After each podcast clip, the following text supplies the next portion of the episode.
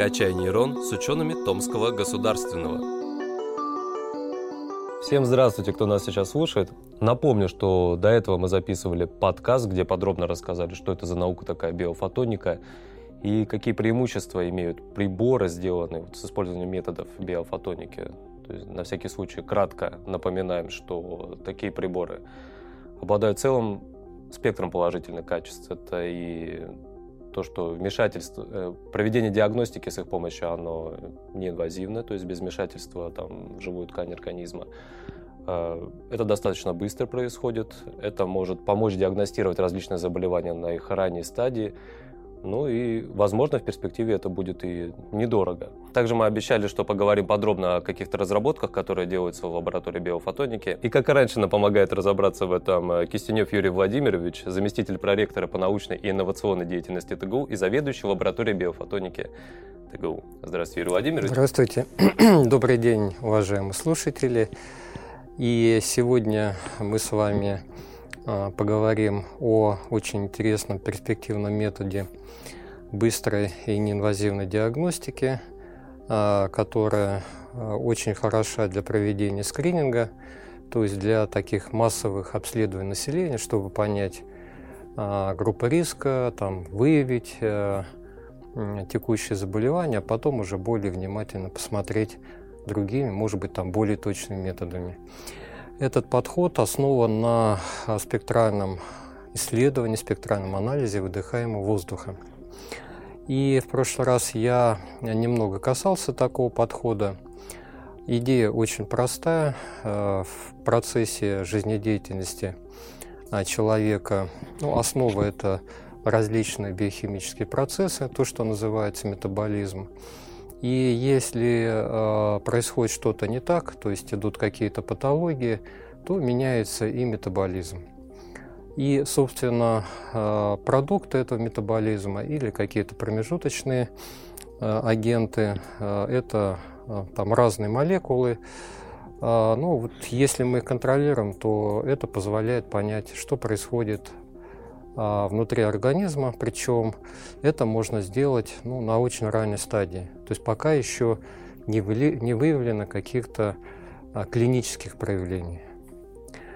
А, ну а дальше, а, собственно, вот эти продукты а, метаболизма, они появляются в крови, и после этого а, идет обмен, а, вывод этих продуктов из организма различными путями – ну и понятно, что через легкие часть из них может появиться в выдыхаемом воздухе.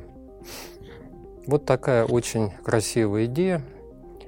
А, и самое удивительное, что идея а, не нова. Еще во времена Гиппократа обратили внимание, что при определенных заболеваниях, скажем, заболевания печени, а, те же гепатиты, существует такой очень своеобразный запах э, выдыхаемого воздуха. А, и э, опытные специалисты, ну, они могли уже э, сделать какой-то прогноз, который потом ну, можно было там, подтвердить другими методами.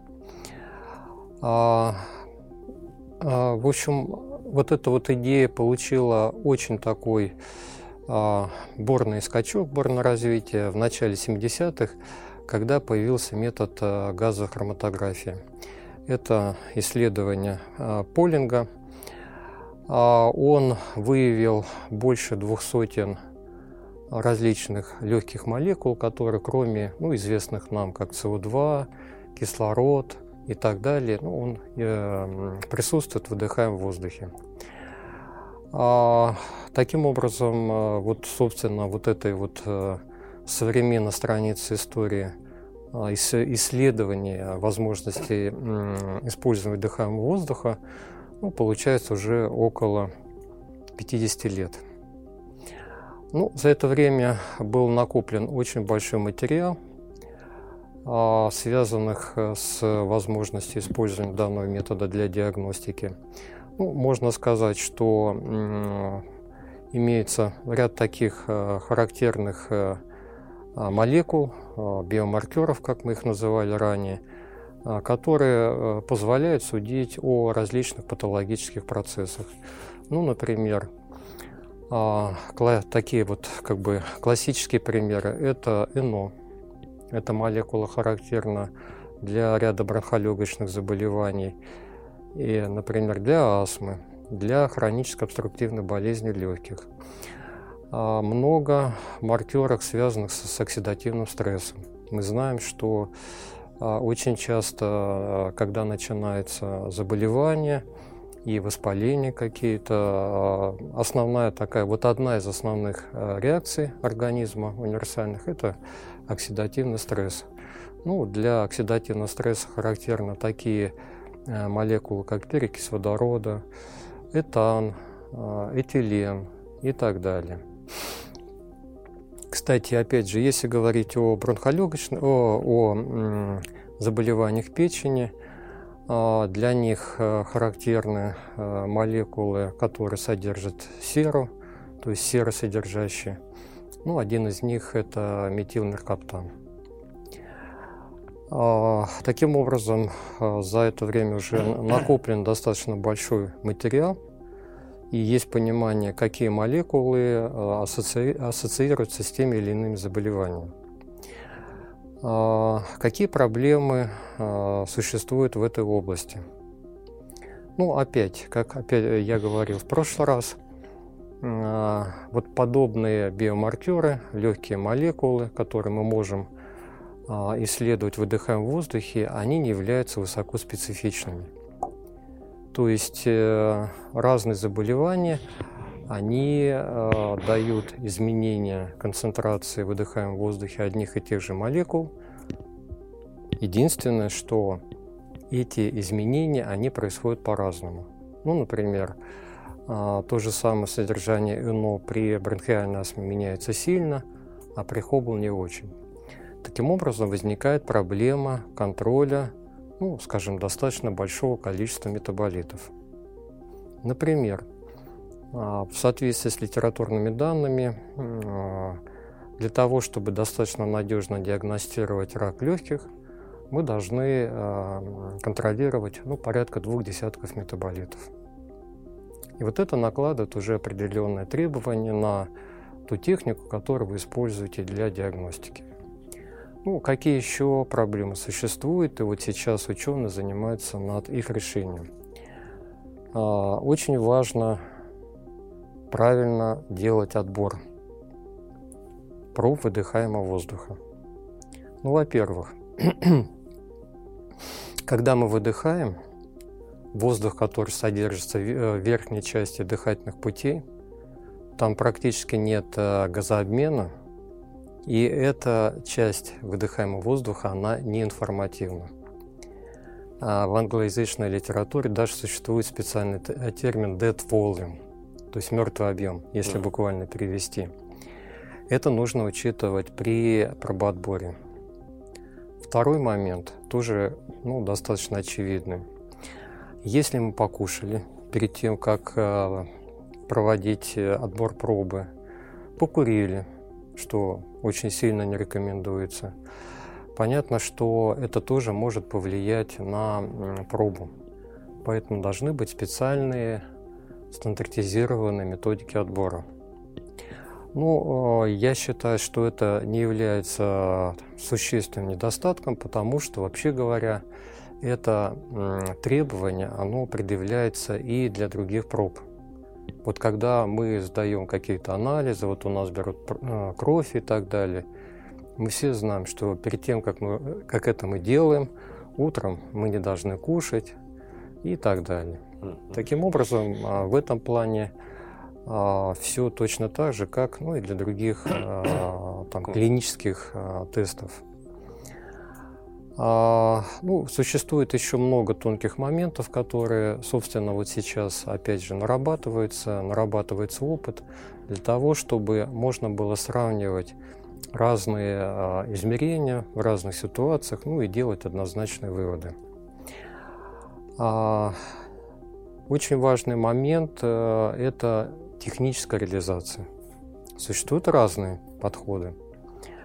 А, вот, как я уже говорил, а, активное развитие данного подхода было связано с появлением а, газовой хроматографии. Это очень хороший метод. Кстати, были работы современные, где с помощью разновидности газохроматографии выдыхаем в воздухе находили порядка 2-3 тысяч разных компонентов огромное количество. А, но этот метод, он, а, во-первых, достаточно дорогой, требует расходных материалов, потому что в процессе анализа а, газовых проб используются особо чистые газоносители. Требуется предварительная обработка, там, повышение концентрации и так далее. То есть это такой хороший, но сложный научный метод. Понятно, что э, такой прибор в сельскую поликлинику не поставишь. Э, и, соответственно, газохроматография, она здесь является золотым стандартом для того, чтобы еще понять, что происходит, какие характерные метаболиты, ну и так далее. Очень интересный подход, э, который называется электронный нос. Что это такое? Это прибор, в котором используется несколько контактно-химических сенсоров. Ну и идеально каждый сенсор, он может реагировать на какое-то отдельное вещество, и тем самым мы как раз решаем задачу контроля ну, необходимого количества метаболитов. Однако данный подход, он э, имеет следующие недостатки. Поскольку используются контактные сенсоры – то э, при повторных э, пробах, при повторных измерениях поверхность загрязняется, и уже реакция начинает отличаться. И второй сильный недостаток, что вот такие датчики, они имеют короткое время жизни, соответственно, и э, у них не очень высокая селективность. То есть, если присутствуют еще какие-то компоненты, они могут давать ложный сигнал. Но сама идея очень хороша. И вообще говоря, даже были публикации, когда э, э, показывались какие-то приставки к телефону ну, на основе небольшого количества вот таких вот сенсоров. Понятно, что применение очень ограничено, то есть результаты ну, не очень надежные.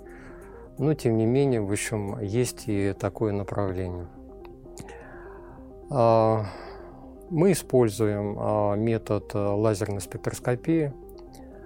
Он, в принципе, ну, скажем, достаточно неплох с точки зрения вот таких качеств для конечного пользователя, для диагностических центров – с точки зрения и а, чувствительности, селективности и простоты. Потому что современное оборудование лазерной спектроскопии, ну, по сути, это такая вот приставка к компьютеру, там есть какая-то программа. И точно так же, как мы работаем с различными программами, ну, скажем, редактором текстов, а, также мы можем управлять а, лазерным газоанализатором, и проводить измерения. Ну, то есть это и просто в освоении. Там любой сотрудник медицинского учреждения может э, без проблем этим заниматься. Ну, потенциально да. Понятно, что поскольку сейчас все-таки у нас стадия научных исследований, мы работаем на оборудовании научном, и э, в конечном итоге э, оно должно быть э, упрощено с точки зрения там, управления, то есть там слишком много возможностей для медицинских специалистов надо просто, ну, как бы а, не показывать, и тогда это действительно все будет очень просто, удобно, ну и так далее. Кирилл Владимирович, вот э, мы в прошлом подкасте останавливались подробно на машинном обучении, и вот учитывая, что в выдыхаемом воздухе так, так много компонентов, э, тут тоже есть связь вот с машинным обучением, чтобы вот обработка всей этой информации проходила быстрее? Спасибо за вопрос. Это очень правильный вопрос, потому что, ну, на мой взгляд, э, правильные методы анализа – это 80% успеха. То есть результат больше зависит от метода анализа, чем от э, ну, того оборудования, которое вы используете. Действительно, именно машинное обучение, оно дает э, прорыв в решении вот подобного рода диагностических задач, ну, в данном случае с использованием спектрального анализа выдыхаемого воздуха. Потому что эти методы, они позволяют, во-первых, из большого количества данных, например, мы там отсняли большое количество маркеров выбрать те, которые позволяют данное заболевание отличить от другого, либо от ну, там, состояния здорового человека. И э, второй э, важный э, шаг, который реализует машинное обучение, это создание э, прогностической модели, которая уже автоматически может э, проводить диагностику новых данных. Поэтому это, конечно, вторая сторона медали, и без нее здесь никуда не денешься. Угу. Так, а, метод... Э, ваша методика подразумевает лазерную спектроскопию. Это впервые используется или до этого уже применялось что-то подобное? Ну, конечно, были применения до нас, и ну, много было работ. Очень интересные работы а, были а, и ну, они до последнего времени проводились. Это вот группа Евгения Степанова, это э, Институт общей физики. Они используют, использовали метод диодной спектроскопии. А, чем хорош данный подход? Диодные лазеры, они в принципе не очень дорогие они позволяют ну, как бы достаточно хорошо детектировать разные молекулы, но недостатки в том, что э, они, если не вдаваться в технические детали, не могут э, сразу определять э, большое количество метаболитов. И второй недостаток э, то, что такая техника, она требует криогенного охлаждения. А это, в общем, такая достаточно э, сложная история, ну и понятно, что это тоже ограниченное применение.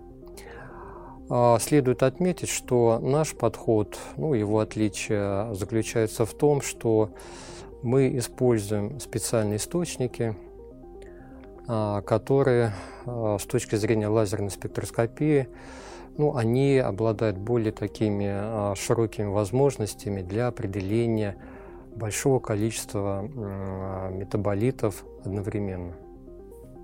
Угу.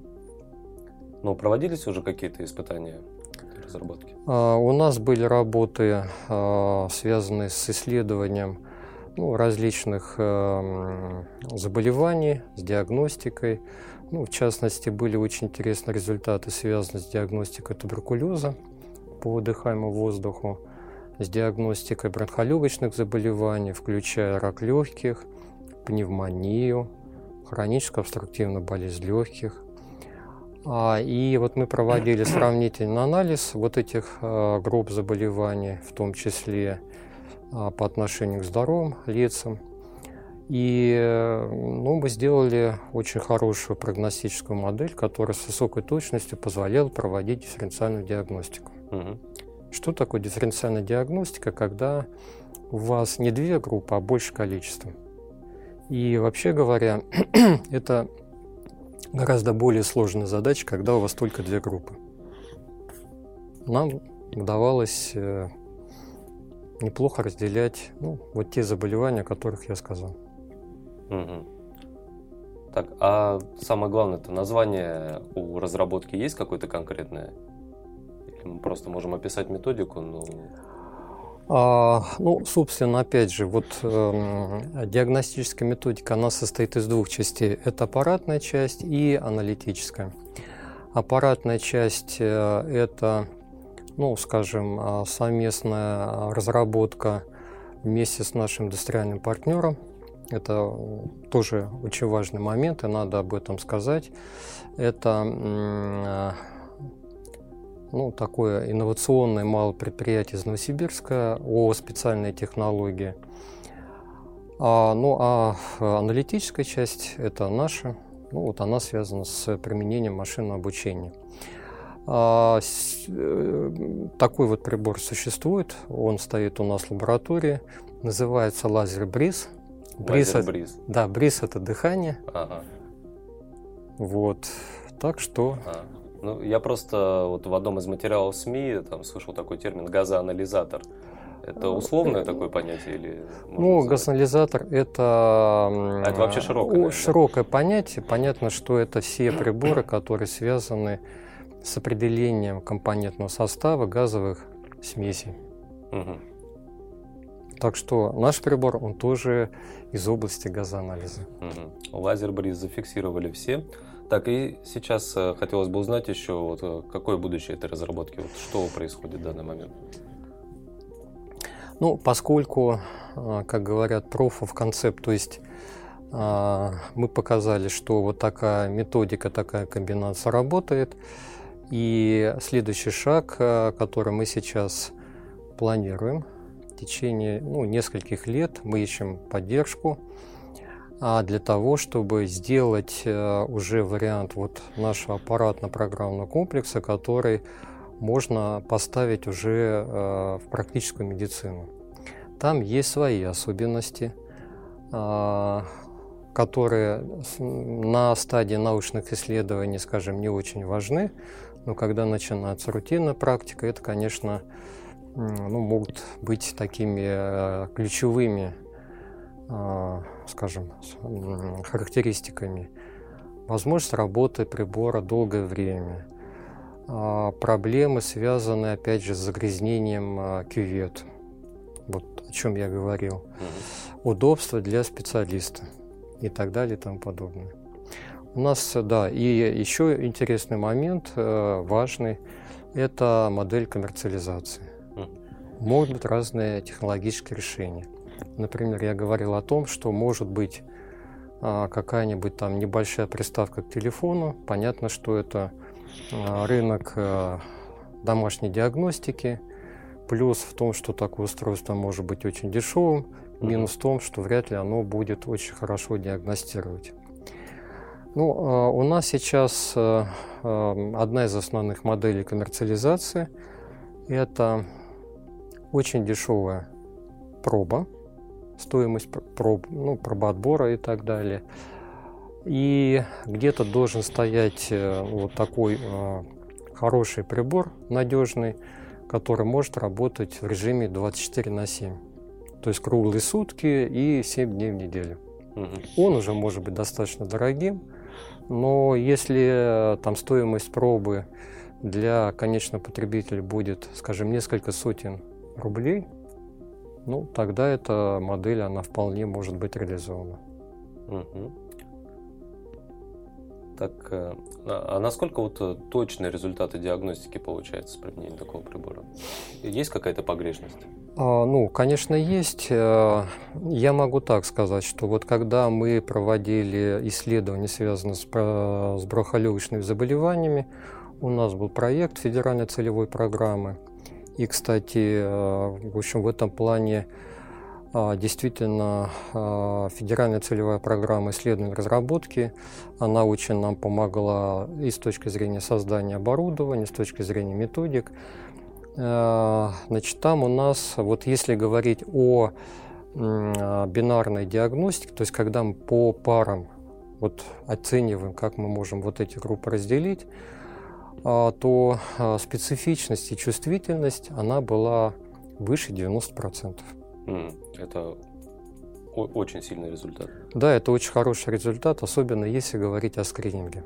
А вообще вот э, обладаете информацией вот в наших медицинских учреждениях а чаще всего какими методами делают диагностику э, заболеваний легких, э, раковые заболевания? Ну, понятно, что э, если говорить об онкологии, и бронхолегочных заболеваниях. Там есть свои э, классические методы, то, что называется там золотым стандартом. У клиницистов есть свои протоколы, которым они должны следовать. Ну, например, для рака легких э, характерно использование флюорографии, тоже мы mm-hmm. все знаем. А сейчас э, методы развиваются, цифровая флюорография – раньше все помнят, как, ну, многие помнят, когда вот снимали на специальную пленку, потом мы должны ждать и так далее. Сейчас этого уже не нужно, но все равно это рентгеновское излучение, пусть небольшое. Понятно, что То есть метод... уже инвазивное получается. Ну, в принципе, да. И понятно, что метод, он, э, скажем, не очень чувствительный, потому что должны уже появиться какие-то изменения ткани, чтобы увидеть э, вот таким вот методом. Мгм. Для других прохолювочных заболеваний там свои есть методики.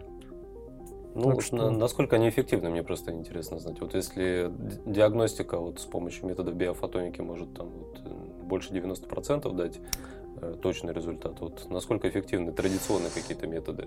Ну, э, здесь что надо иметь в виду? Я думаю, что э, когда уже появляются, как я уже говорил, э, клинические проявления, многие методы сработают неплохо.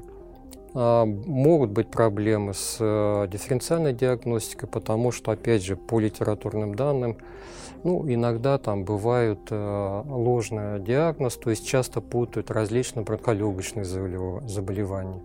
То есть ставят диагноз одного заболевания, а у него там развивается вот у этого пациента рак легких, например.